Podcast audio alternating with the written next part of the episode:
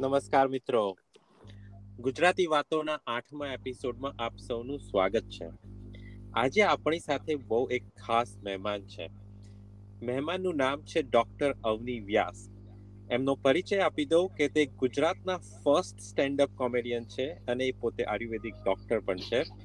ખૂબ ખૂબ સ્વાગત છે અવનીબેન તમારું આ ગુજરાતી વાતોમાં. સરસ સરસ.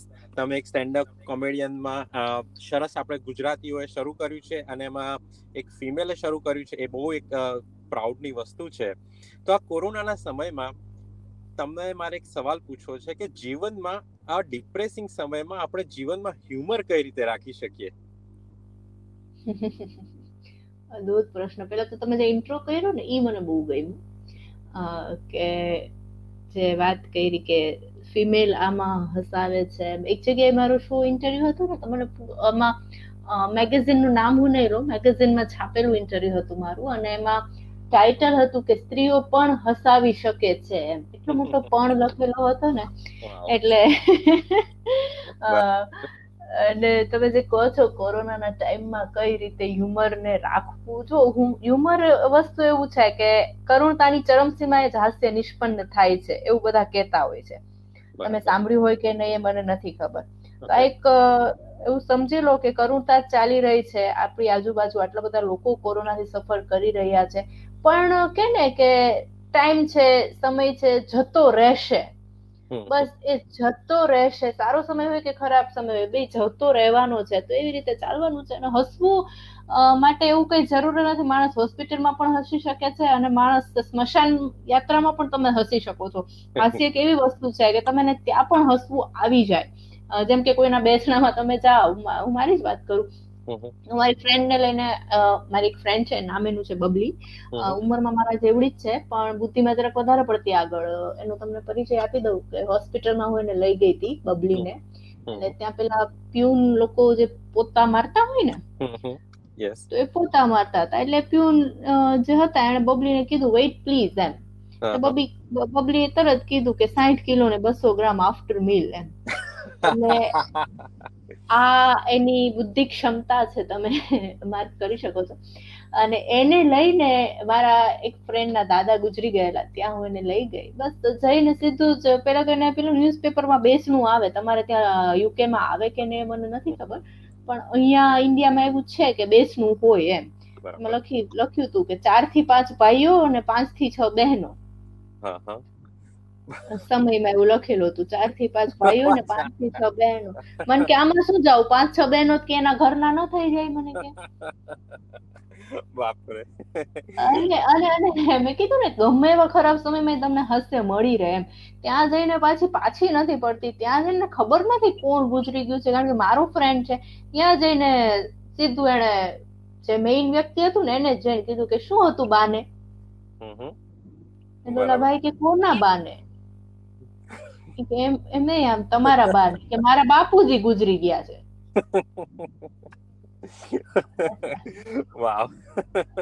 થોડીક વાર હું હજી બીજા મહેમાન ને એને મળતી હતી ને ત્યાં એ ભાઈ એને બે ફડાકા જ મારી લીધા બબલીને. મને કે આ કોની ભેગી આવી છે? શું થયું? અચાનક કેમ આવી રીતે ફડાકા મારી લીધા તમે બબલી ને ઈ કે આને નો ખબર પડતી ન લઈ આવતા હોય તમે એને થયું શું?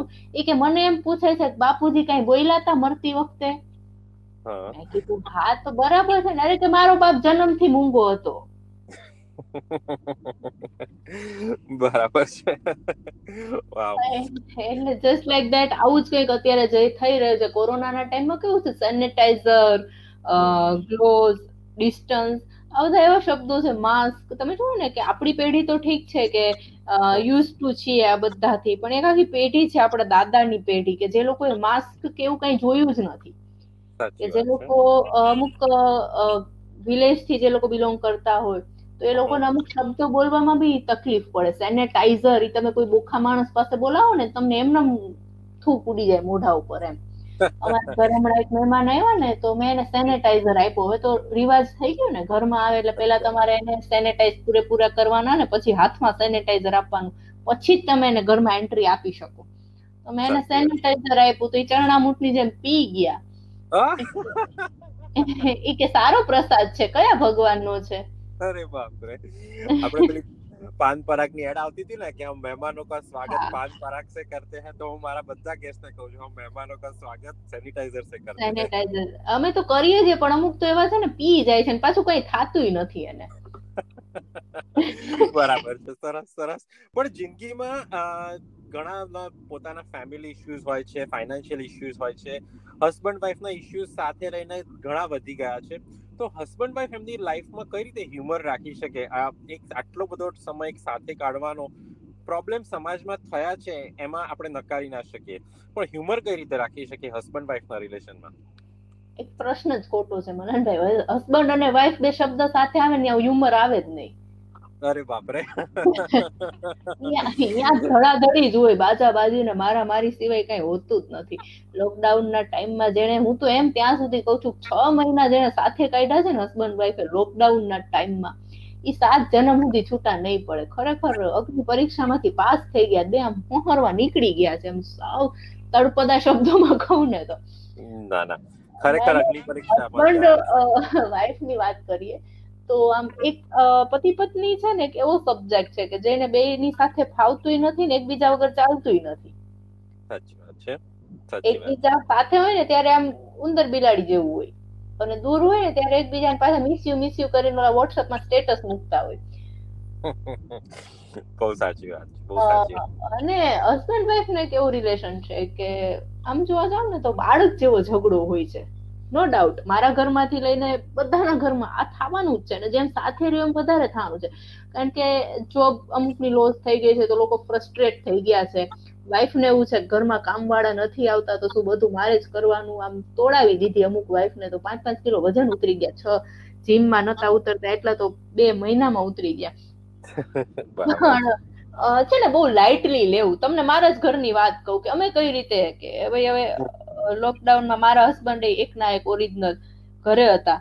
એટલે સવારમાં હવે એને એવું થયું હશે કે આજે તો અવનીને સવારમાં હું ચા પાવ એમ. એટલે પતિ દેવો ને મારી જેટલા લોકો સાંભળે છે અત્યારે એ બધાની કરબદ્ધ પ્રાર્થના છે મારી કે તમને ફાવતું હોય ને તો જ હેલ્પ કરવી પત્નીઓને. બાકી તમે કઈ જ ના કરો ને અને કઈ ના બોલો ને મોટામાં મોટી હેલ્પ જ છે અમારા સવારમાં હું છ વાગ્યામાં એ ચા બનાવવા ગયા. હું તો સૂતી હતી કારણ કે ઓફિસ ઓફિસ કઈ ના હોય તો આપણે એવું થાય ને કે નિરાતે જાગીશું એમ. સવારમાં છ વાગ્યામાં ચા બનાવવા ગયા. કલાક સુધી એને ચા ઉકાળી દૂધ મૂક્યું ગરમ કલાક સુધી. કલાક પછી મારી પાસે આવે કે જે દૂધ મેં હું ગેસ પર મૂક્યું છે ને એમાં ઉભરો નથી આવતો. હું જોવા ગઈ ને પછી મેં કીધું કલાકથી તમે જે દૂધ સમજીને મૂક્યું છે ને ઈડલી નું ખીરું છે. અરે બાપ એટલે એને જ્યાં સુધી ખબર ના પડે ને ત્યાં સુધી પતિ પતિ હોય છે ને માથું મારવું જ નહીં રસોડામાં. એ દિવસે મેં ના પાડી દીધી તમે તો આવતા જ નહીં. અમને ને. પછી કે એક કામ કર આજે છે ને વાસણ હું ઘસી દઈશ કારણ કે કામવાળા તો આવતા નહોતા લોકડાઉન ના ટાઈમમાં. માં વાત છે. મેં કીધું સારું એમાં ક્યાં રસોડામાં આવવાની વાત છે? એને બહાર દિન પાસે વાસણ આપી દીધા. બે કલાક મનનભાઈ ને વાસણ ઉટકતા થઈ. આટલી વાર મેં બધું કામ કરી લીધું. પછી મેં કીધું આટલી વાર કે તું ઓલી નથી આપણી પેલી એક તપેલી જે બહુ જ કાળી હતી? એને ઘસી ઘસી મેં વ્હાઈટ કરી નાખી. મને સાયલેન્ટ મોડમાં વાઇબ્રેશન ઉપડી ગયા. મેં કીધું એક કલાકથી જે ઘસો છો ને નોન સ્ટીક હતી. Oh my God. સફેદ કરી નાખી. જ્યાં સુધી કઈ ખબર ના પડે ને. ત્યાં સુધી ખાલી બેસીને આમ જોઈ રાખો ને અમારા માટે મોટામાં મોટી. અને કેવું હોય કે વાતચીતો થાય આમાં ટાઈમમાં લોકડાઉન ના ટાઈમમાં એવું બધું ઘણું બધું થયું છે કે એકબીજાની ખામી અને ખૂબી બહાર આવી ગઈ છે. અમુક પતિ ખબર જ નહોતી કે મારી વાઈફમાં આટલી બધી કલાઓ ભરેલી છે એમ. અમુક- વાઈફ ને નહોતી ખબર કે લે મારા પતિને આઈ આવડે છે. છતું થઈ ગયું ને એક મારા એક ભાઈ તો એટલા બધા એની વાઈફ જોડે ફ્રેન્ડલી થઈ ગયા કે એની ગર્લફ્રેન્ડ વિશે એને વાત કરી દીધી. એટલે આવી નાની મોટી નોકઝોક થાય ને, મને મારા પતિએ કીધું, આખો દી કરવાનું શું બેઠવાનું જ હતું. મને કેમ નહીં કે, તું લગ્ન પહેલા બહુ બધા વ્રત કરતી, સોળ સોમવારના વ્રત ને સાકરિયો સોમવાર ને ભાખરિયો સોમવાર ને ઊભો મંગળવાર ને બેઠો રવિવાર ને સૂતો શનિવાર ને. કે અચાનક લગ્ન પછી વ્રત બંધ કેમ કરી દીધા? મેં કીધું, તમને મળ્યા ને તે દીનો વ્રત ઉપરથી ભરોસો ઉઠી ગયો. અરે બાપરે. વ્રત કરવાથી તમે જ મળતા હો. અરે બાપરે. એટલે આવી નાની મોટી નોકઝોક તો બધાના ઘરમાં ચાલવાની જ છે પણ પતિ પત્ની માટે ખાસ તમારા પોડકાસ્ટ માટે મનની વાતો માટે ગુજરાતી વાતો માટે એક વાત કહીશ એમાં તમને બધો સાર મળી જશે. ખાલી સાત પંક્તિની એક કવિતા કે ભલે ઝઘડીએ ક્રોધ કરીએ પતિ પત્ની માટે. આ ત્યારની વાત છે કે જ્યારે તમારા સંતાનો પરણી ગયા હશે દીકરી સાસરે હશે તમારા દીકરાના મેરેજ ને એ એની લાઈફમાં સેટલ હશે ત્યારે આંખોથી બે માણસ વચ્ચે જે વાત થાય ને. હસબન્ડ વાઈફ વચ્ચે એની આ વાત છે કે શું વાતો કરે હસબન્ડ વાઈફ કે ભલે ઝઘડીએ ક્રોધ કરીએ એકબીજા પર તૂટી પડીએ એકબીજા પર દાદાગીરી કરવા છેલ્લે તો આપણે બે જ હોઈશું. વાહ વાહ. તું રિસાઈશ તો હું મનાવીશ. હું રિસાઈશ તો તું મનાવજે. એકબીજાને લાડ લડાવવા છેલ્લે તો આપણે બે જ હોઈશું. આવી તો બહુ લાંબી કવિતા છે. અત્યારે પોડકાસ્ટ માટે આટલું જ. બીજું બધું મારે સેકન્ડ ટાઈમ માટે રાખવું પડે ને? ના ના ડેફિનેટલી ડેફિનેટલી સરસ સરસ પંક્તિઓ હતી. તમે આપણે હમણાં ઇન્ટરનેશનલ મેન્સ ડે હતો અને તમે મેં તમારા જૂના ઘણા બધા વિડીયોઝ જોયા છે અને તમે મેન લેડીઝને કહેતા હો છો કે મેનને સારી રીતે ટ્રીટ કરો કોઈક વાર આઈ લવ યુ બી કહી દો. તો તમને એવું લાગે છે કે સમાજમાં જે મેન જે છે એ સમાજમાં એમનો અવાજ કોઈએ સાંભળ્યો નથી? લેડીઝ માટે આપણે બધું કરીએ છીએ રિસ્પેક્ટ છે અને આપણા પૂર્વજોએ ઘણી ભૂલો કરી છે એ વિશે હું કોઈક વાર ફરી બોલીશ. પણ આજે આપણે આજના મેને કોઈ સાંભળતું નથી કે એમનો અવાજ દબાયેલો છે એના વિશે તમારું કંઈ કહેવું છે? આ ખાલી લગ્ન થયેલા પુરુષોની વાત છે જેનો અવાજ દબાયેલો છે. આમ તો એવું છે. ના ના એવું તો હું નથી માનતી કે અવાજ દબાયેલો છે. નો ડાઉટ લગ્ન થયેલાનો અવાજ દબાયેલો હશે. પછી તો એની પર્સનલ વાત છે. પણ જેવી રીતે જોવા જઈએ તો અત્યારે આપણે મેન ડોમિનન્ટ સોસાયટી છે ને? એટલા માટે વુમન્સ તમે જે કહો છો કે એને આટલી આટલી પેલું મળેલું છે બધું શું કહેવાય ફેસિલિટી આ તે જરૂરી છે. કારણ કે મેલ ડોમિનન્ટ છે અને ઘણી બધી જગ્યાએ આપણે ઘણા બધા કિસ્સાઓ એવા જોઈએ છીએ. પુરુષોનો અવાજ દબાયેલો છે નો ડાઉટ એ સાચી વાત છે. અને ઘણી બધી સ્ત્રીઓને મારી પ્રાર્થના છે કે બહુ તુચ્છ રીતે એના હસબન્ડને જોતા હોય કે એ કઈ કરતા નથી એ આમ નથી કરતા એ તેમ નથી કરતા એમ. પણ એક વખત તમે એની જગ્યાએ રહીને તો જુઓ. ઘરે આવે છે ને તો અમુક આખું પેલું ચાડી ફૂંકનાર કારખાનું હોય ને, એમ નખરી બધું કેવા જ મને છોકરો જમતો નથી ને તમે આ ન લે અને તમે તે ન લે અને મારે રેસ્ટોરન્ટમાં જવું છે ને મારે આમ કરવું છે ને ભાઈ ઓલો બાર કલાકથી હજી ઓફિસથી આવ્યો છે. એને બારથી કેટલા ખીજાણા છે એ તો જુઓ.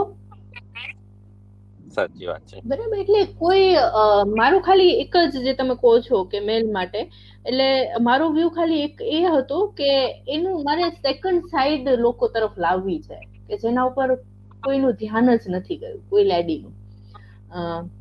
જેમ કે બધા પુરુષોની સામાન્ય વાત ચલો તમે કોચ છો તો કહી દઉં હજી સુધી એક મારો વીડિયો છે હજી સુધી ટેલિકાસ્ટ નથી થયો યુટ્યુબ પર.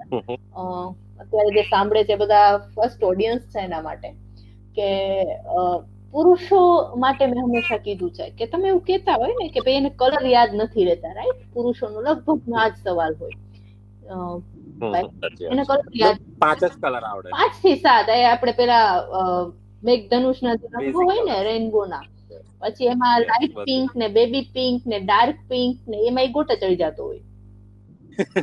એને ખાલી યલો ને બ્લેક ને ઓરેન્જ ને બે સાત આઠ કલર જ યાદ રહેતા હોય છે એમ.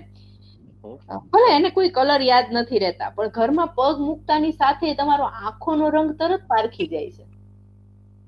ગમે ત્યાં તમે yes. હોય તમારે સાસુ સાથે ઝઘડો થયો હોય કે વોટ એવર કોઈ પણ સાથે ગમે એવા તમે કોઈ પણ લેડી જેટલી સાંભળતી હોય એને ખ્યાલ હોય કે ગમે એવા રિસાયેલા હોય તમે નક્કી જ કર્યું હોય કે આજે તો હું એમની સાથે નહીં જ વાત કરું એમની સાથે બોલીશ જ નહીં પણ પાંચ જ મિનિટમાં એ તમને મનાવી લેશે. છઠ્ઠી મિનિટ નહીં થાય પાંચ જ મિનિટમાં એ તમને મનાવી લેશે. આ એક એનામાં બહુ મોટી આર્ટ છે જે એમને ઈશ્વરે આપેલી છે કે એ વાઈફને પણ સંભાળી લે છે એમના મમ્મીને પણ સંભાળી લે છે અને ઘરનું વાતાવરણ છે ને બહુ નોર્મલ કરી દે છે. કારણ કે એ પુરુષ છે. તમે એવું કહેતા હોય છો કે એ બધું ભૂલી જાય છે કે ઘરનું લાઇટ બિલ ભરવાનું ભૂલી જાય છે ને વસ્તુઓ લાવવાની ભૂલી જાય છે. પણ આ પુરુષ છે એને ખાલી એટલું સમજો ને કે પાંચ મહિના પહેલા બાળકે માંગેલી મૂંગી દાટ ગિફ્ટ લેવા માટે એ ઓવર ટાઈમ કરવાનું નથી ભૂલતો. બહુ જ સાચી વાત છે બહુ સાચી વાત છે. બહુ ડેફિનેટલી હું એટલું કહીશ મનનભાઈ કે બહુ બધા કહેતા હોય છે ને કે હું સ્ત્રી છું હું આ ઘરની લક્ષ્મી છું નો ડાઉટ સો ટકા સાચી વાત છે.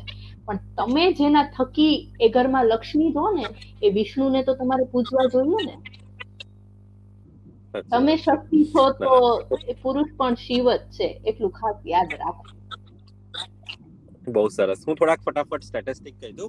યુકેમાં મેનની હેલ્પલાઇન ચાલે છે કે કોઈ મેનને જો કોઈ પ્રોબ્લેમમાં જતા હોય, તો એની હેલ્પલાઇનમાં છેલ્લા છ મહિનામાં ત્રણસો ટકા વધારો થયો છે કે લોકો પુરુષો બહુ પ્રોબ્લેમમાં છે. લગભગ પાંચસો પુરુષો છેલ્લા છ મહિનામાં એમના ગાડીમાં સૂતા હતા, કેમ કે એમના ઘરમાં એમને ઘણા પ્રોબ્લેમ ચાલતા હતા. આ એક સ્ટેટિસ્ટિક એટલા માટે જણાવવા માંગુ છું કે કોઈ જો પુરુષ એમ વિચારતો હોય કે એમની માટે મદદ નથી, પણ એમના માટે દરેક જગ્યાએ એમના માટે મદદ અવેલેબલ છે. હું નેક્સ્ટ ક્વેશ્ચન ઉપર આવું છું કે કોરોનાએ આપણને જિંદગીમાં શું લેસન આપ્યા છે? બધાથી દૂર રહેવું. કોઈને પોતાના સમજીને વાત ના કરી દેવી. અત્યાર સુધી એવું હતું ને કે આપણા પેટમાં વાત ના રહે ને કોઈ આપણને કેમ આપણે બીજાને આપી દઈએ એમ વાતો. કોરોના એ શીખવાડ્યું કે બધાથી દૂર રહેવામાં જ છે ને તમારી ભલાઈ છે. અત્યારે ઘર આ ટ્વેન્ટી ટ્વેન્ટી ની પેલું યર ચાલી રહ્યું છે અને એમાં એવું કે ભાઈ ઘરનાનો પણ વિશ્વાસ કરવા જેવો નથી કારણ કે કોણ કોને મળીને આવે છે ને કઈ જ ખબર નથી. એટલે એક એક માણસ જીવતા બોમ્બની જેમ અત્યારે ફરી રહ્યો છે ને એમાં તમારે કઈ રીતે સાચવવું ને જસ્ટ લાઈક દેટ આપણી લાઈફમાં પણ આવું જ છે કે કોઈ પણ માણસનો અત્યારે ભરોસો કરવા જેવું નથી કે એક એક માણસ શું લઈને જ આવે છે, શું લઈને જાય છે, કઈ જ ખબર નથી. એટલે બસ બધાથી દૂર રહેવું, મને તો કોરોના આ શીખવાડી ગયું. અને કદાચ એવું છે કે આપણે એટલી બધી ભૂલો કરી છે કે ઈશ્વર આપણું મોઢું જોવા જ નથી ઈચ્છતા, તો માસ્ક પહેરાવી દીધા છે, મંદિરમાં એન્ટ્રી નથી કરવા દેતા. સાચી વાત છે, આપણે આપણે આપણે સૃષ્ટિને મોઢું દેખાડવાનું લાયક નથી રહ્યા, બહુ સાચી વાત જે સમાજમાં બહુ જે હેલ્પલેસ ને હોપલેસ ફીલ કરતા હોય સાયકોલોજીના ઘણા ડિપ્રેશનના ઘણા કેસીસ વધી ગયા છે. તો એ લોકોને તમે શું મેસેજ આપશો? કે શું આપ શું કહી શકશો તમે? એઝ અ હ્યુમર કે આપણે ભવિષ્યમાં સારું થવાનું જ છે? કઈ રીતે તમે મેસેજ આપી શકશો? અમે શરૂઆતમાં કીધું એમ જ કે ટાઈમ છે, જતો જ રહેવાનું છે, ખરાબ હોય કે સારો હોય, કોઈ પણ ટાઈમ છે ને, આમ સ્ટીફ નથી રહેતો. એક જગ્યાએ ચોંટીને નથી રહેતો. ચલો, બહુ જ સારો ટાઈમ છે ને હું ઈચ્છું કે આ ટાઈમ બસ આમનમ રહે. તો એ જરૂરી નથી ને, એમ કે ભાઈ એક દિવસ, ચોવીસ કલાક, અત્યારે આપણે શરૂઆત ચાલુ કરીને એને અત્યારે અઢાર મિનિટ થઈ ગઈ. હું એવું ઈચ્છું કે ના, અત્યારે બે જ મિનિટ રહેવી જોઈએ. તો એ આપણા હાથની વાત નથી. એટલે સમય છે, એ જતો જ રહેવાનો છે. અને એમ બી ડોક્ટર તરીકે હંમેશા બે મેડિસિન લોકોને દેતી ફરું છું ફ્રીમાં કે લાફ ફોર યુ તમારા માટે હસો. અને બીજું છે ડોનેટ સ્માઇલ તમને હસવું આવે કે ના આવે? તમે બીજા સામે હસશો ને, તો એ વ્યક્તિ ભલે ગમે એવું દુઃખમાં હોય કે કોઈ પણ ગમમાં હોય પણ એ તમને સ્માઇલ તો આપશે જ એટલે એટલી સ્માઇલ બી એની હેલ્થ માટે બહુ જ સારી રહેશે. હંમેશા હું મારા બધા શોમાં કહેતી હોઉં છું કે દિવસની સાત મિનિટ દિવસની માત્ર સાત મિનિટ જો તમે તમારા માટે એન્જોય કરશો ને તો સિત્તેર વર્ષ સુધી એન્જિયોગ્રાફી નહીં કરાવી પડે. બહુ જ સાચી વાત છે. સ્માઇલ ડોનેટ કરવી જોઈએ એ બહુ જ સરસ વર્ડ છે. અને તમે જે તમારો કિંમતી સમય જે ડોનેટ કર્યો હું મારી મમ્મી કાયમ કહે છે કોઈ સમય ડોનેટ કરે ને એ મોટામાં મોટું દાન છે. તમારા સમય બદલ બી ખૂબ ખૂબ આભાર. સમાજમાં હ્યુમરિસ્ટ તરીકે અને સ્ટેન્ડઅપ કોમેડિયન તરીકે તમારો રોલ એક એન્ટરટેનર તરીકે હતો. પણ હવે તમારો રોલ એક સામાજિક થઈ ગયો છે કે સમાજમાં જે લોકો ડિપ્રેશનમાં છે, એમાંથી બહાર કાઢવાની વસ્તુ એક જવાબદારી તમારી સામાજિક જવાબદારી છે. એ તમે એ તમે બહુ સરસ રીતે નિભાવો છો. તમે લોકોને હસાવતા રહેજો. અને બીજા લોકો જે આપણા ગુજરાતની બીજી છોકરીઓ છે, એમણે સ્ટેન્ડઅપ કોમેડિયન બનવું હોય, કે એ લોકોને લાગતું હોય કે એમનામાં કોઈ સ્કિલ છે, તો એ કઈ રીતે શરૂ કરી શકે? સ્ટેન્ડઅપ જે મેં કરી એટલું અઘરું તો હવે પછીની કોઈ છોકરીઓને નહીં જ પડે, કારણ કે હું જયારે આ ફિલ્ડમાં આવી બિફોર ટ્વેલ્વ યર્સ ત્યારે આ ફિલ્ડમાં છોકરીઓને આવવું એ વિચાર પણ નહોતો. અને કહેવાય ને કે એક જંગલમાંથી જ્યારે તમે કેડી કરો ને અઘરું પડે. નાનો રસ્તો કેડી એટલે આઈ ડોન્ટ નો યુકે ના લોકોને ખબર છે. જે કહેવાય ને સ્મોલ રોડ એને આપણે કેડી કહી શકીએ. એટલે કેડી કંડારી ગઈ છે. એમાં ખાલી ચાલવાનું છે. હવે એમાં કાંટા પણ નથી કે બીજું કંઈ જ નથી. એક સ્મૂથ રોડ થઈ ગયો છે. એની ટાઈમ જો તમને એવું લાગતું હોય કે મારી હેલ્પની જરૂર હોય તો એની ટાઈમ તમે મને મેલ કરી શકો છો. અને બહુ જ સારું ફિલ્ડ છે. જો આજની છોકરીઓ હસાવશે ને એટલે બેઝિકલી હું એમ કહી શકું કે છોકરીઓનો રોલ છે ને બે ઘરને તારવાનો હોય છે. એનું પિયર પણ તારી શકે છે અને સાસરી પણ તારી શકે છે. અને જો છોકરીઓ હસતી રહેશે ખુશ રહેશે અને હસાવતી રહેશે તો એના બંને પરિવાર ખુશ રહેશે. અને જ્યારે માણસ હસતો હોય છે ને ત્યારે એ ભૂલી જતો હોય છે કે એની આસપાસ કોણ માણસનું સ્માઇલ છે ને તમે જોજો મનનભાઈ બહુ જ નિખાલસ હોય છે. માર્ક કરજો. કોઈ પણ વ્યક્તિ હસતું હોય ને બહુ જ નિખાલસ નાનું બાળક હસતું હોય ને એવી એની આંખોમાં એક ચમક હોય છે. અને જ્યારે તમે એટલું ખુલીને હસતા હોય ને એટલે સાયન્સ એવું કહે છે કે એટી પર્સન્ટ ડિસીઝ તમને ટચ નથી કરી શકતા. કોઈ છોકરી જયારે આ ફિલ્ડમાં હોય છે અને એ જ્યારે હસાવશે ને લોકોને એને અને ખાલી માત્ર પરિવારને પણ હસાવે ને તો બી એટી પર્સન્ટ ડિસીઝથી આખી સોસાયટી દૂર રહેશે. એટલે મારો તો ખાલી એક જ એમ છે કે ભાઈ હેલ્થી લાઈફ હોવી જોઈએ લોકોની. અને હેલ્ધી સોસાયટી હોવી જોઈએ અને બીજી વસ્તુ કે વલ્ગારિટીના ટાઈમમાં તમે એક જેટલી છોકરીઓ આવવા માંગતી હોય એ બધાને હું કહીશ કે વલ્ગારિટીના ટાઈમમાં તમારે પ્યોર હ્યુમર આપવાનું છે ખાલી. સાચી વાત છે. બહુ સાચી વાત છે. નાના, વધારે વધારે છોકરીઓ તમારા પ્રોત્સાહનથી જરૂર આગળ વધશે. સમય આપણા નજીક છે પણ ફટાફટ હું બે ક્વેશ્ચન સ્ક્વીઝ કરી દઈશ.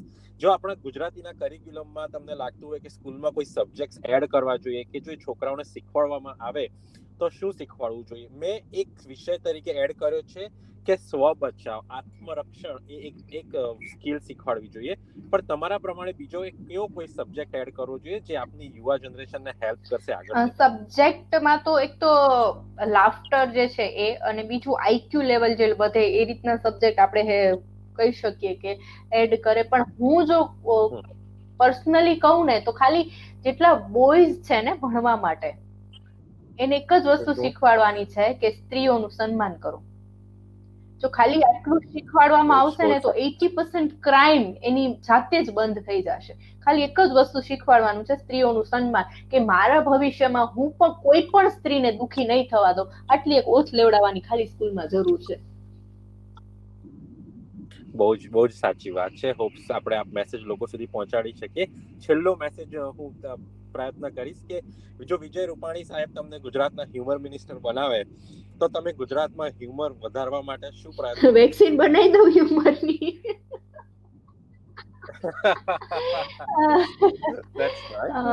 માણસો છે ને પોતાની જાત ઉપર નથી જતી શકતા. એટલે જો મને હ્યુમર મિનિસ્ટર બનાવવામાં આવે ને તો હું અત્યારે જે કર્ફ્યુ લાગવામાં આવ્યો છે નો ડાઉટ એ સારા છે. પણ હું એવું એક એવું ફેલાવી દઉં કે દરરોજની સાત મિનિટ તો તમારે ફરજિયાત. માનો કે નવ વાગ્યાથી નવથી સાત મિનિટ ફરજિયાત તમારે હસવાનું છે. હસવું આવે કે ના આવે? જે તમે it's called laughter therapy and it's very good for your health so હું લાફ્ટર થેરાપી ફરજિયાત બધાના ઘરમાં કરી દઉં.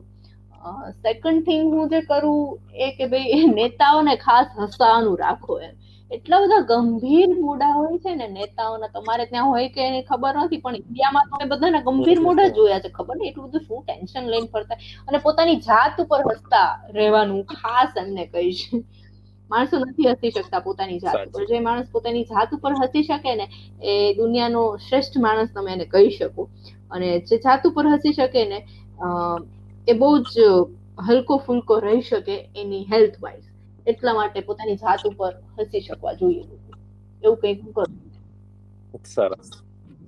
સરસ. Thank you so much doctor Avniben તમારો ખૂબ ખૂબ આભાર. તમે તમારો કિંમતી સમય અમને આપ્યો. બસ તમે આમ જ લોકોને હસાવતા રહેજો.